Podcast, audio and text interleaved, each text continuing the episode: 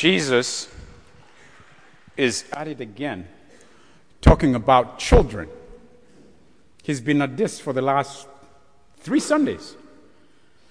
Three Sundays ago, he heard his disciples talking about the greatest.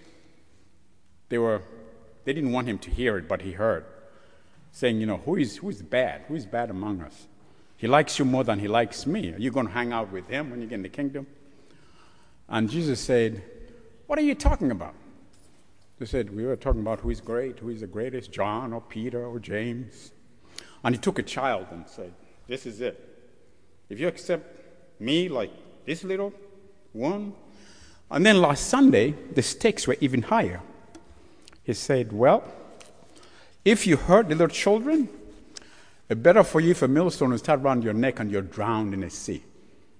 It's a little harsh. He said, Hurting little children is horrible crime. And I'm not sure the church will recover from the abuse of children that we've been reading about. And sometimes you think, I used to think it was just the Catholic Church. I'm not Catholic. Then one day I was walking Fifth Avenue in New York, six o'clock, I'm not paying attention, and this guy, this homeless guy, sees me as I walk by. He says, You! I said, Me? He said, Yeah, you. And I'm thinking, Are you okay? Do you need some money? He said, Leave our children alone. And everybody looked at me. And I'm saying, No, I'm not. I'm just going to St. James. He said, No, no, come back. I said, Are you okay? He said, No, I'm not okay. Said, You, leave the children alone. I tried to hurry up and walk across. When we had children, we damage God. We touch the very essence of the God who became a child because we've been up from 4,000 years BC up until Jesus was born. Gods were different, were monotheist gods. We had gods on the mountain, we had gods. Then God said, Okay, I'll become a child so you can take care of me. I'll be born like you. So you can't say to Jesus, Well, you don't know what we went through. He said, Yes, I did. I was born just like you. So you could take care of me. So Jesus knew that if we don't take care of the children, and his disciples were busy discussing teaching and miracles and feeding the hungry, and say, No, no, no, no. Hold it.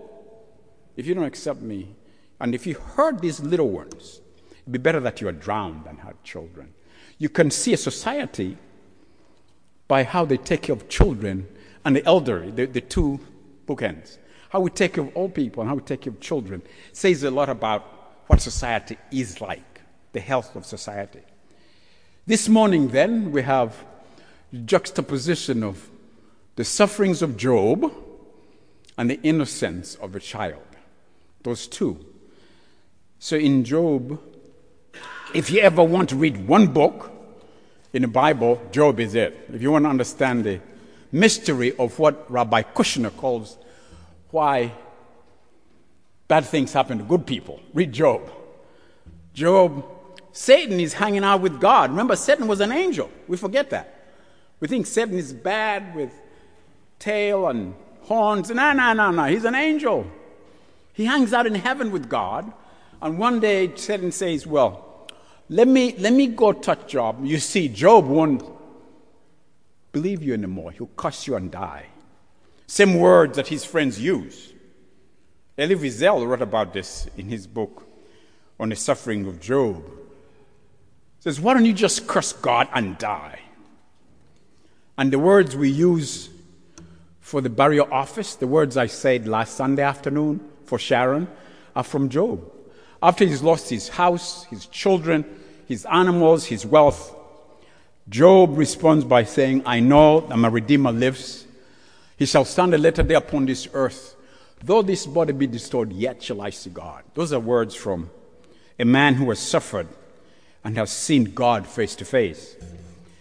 And then we encounter Jesus this morning as he continues to try to teach his disciples. The Pharisees were legal, legalistic people who knew the law.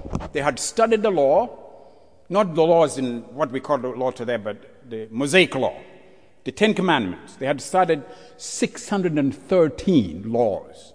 how to wash, how to sleep, how to walk, how to worship. And part of that teaching was about divorce. As you remember, I said to you last Sunday, women did not have an identity. Women's identity was through their father, you were somebody's daughter, or somebody's wife, or somebody's mother. So three identities for a woman. You had no identity of your own. So they could not divorce, but a man could by saying, I divorce you and give you a letter of dismissal. That was it. It was over. So the Pharisees come and say, Look, is it legal to divorce? Moses said, So. What do you think? They're trying to trick him. See the opening sentence that they tried to test. They were trying to test him. They always try to trick him. And Jesus says, Well, what does your tradition teach? 4,000 years of teaching. Mosaic, what does it teach? Oh, a man shall give his wife. And then Jesus says, Well, adultery is very serious matter. If you fast forward to chapter 12, there's another teaching where they catch this woman in adultery and bring him to Jesus. Remember that? And they said they're going to stone her to death. That was it. It's a, it's a capital punishment for adultery. So they're going to kill her. And they bring her to Jesus and say, Look, we caught her. Ha! She was sinning. Da, da, da. Look, look. And Jesus says, What? Let him who is without sin cast the first stone. Who among us hasn't done that? Haven't you thought of it? And everybody walks away. He gets, that's the only time we have Jesus writing anything, by the way. The only time. He bends down and writes something, and then they all disappear. And Jesus said to the woman, Sin no more. So this morning is about divorce and the law and children. He takes a little child and says, If you accept the kingdom of God like this, you cannot enter it. If you don't accept it, and why does he say that?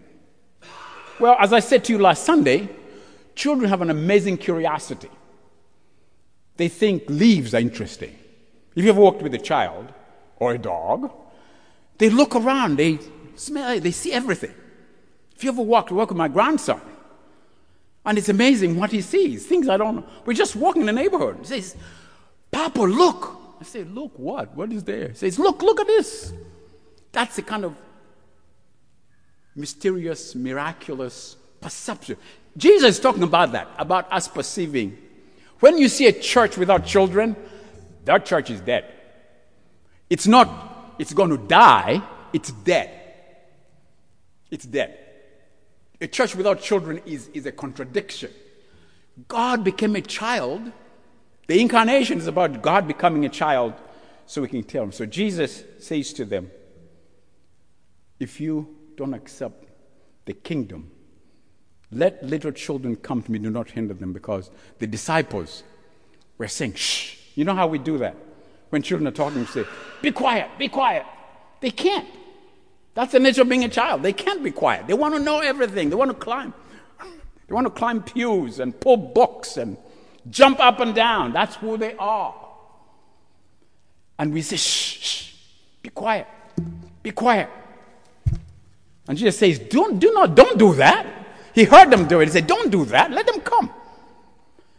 A society that abuses children, it violates the very essence of who we are.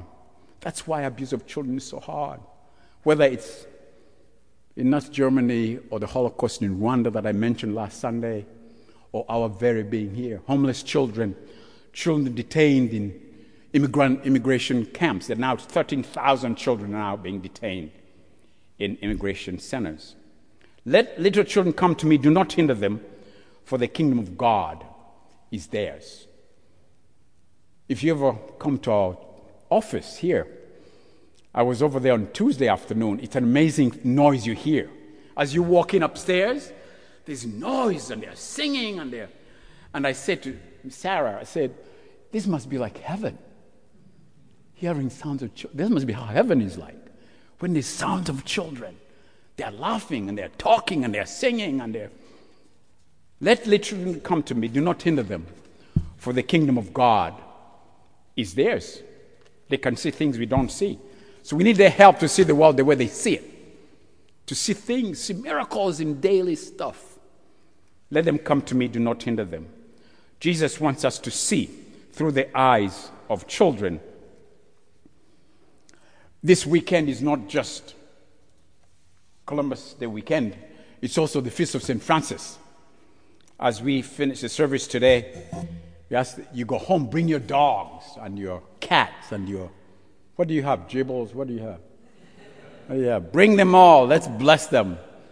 St. Francis, the saint of animals, the one who tried to convince people in Assisi and in Gubbio, in the village, that we are part of the animal kingdom. They were trying to run this wolf out of the village.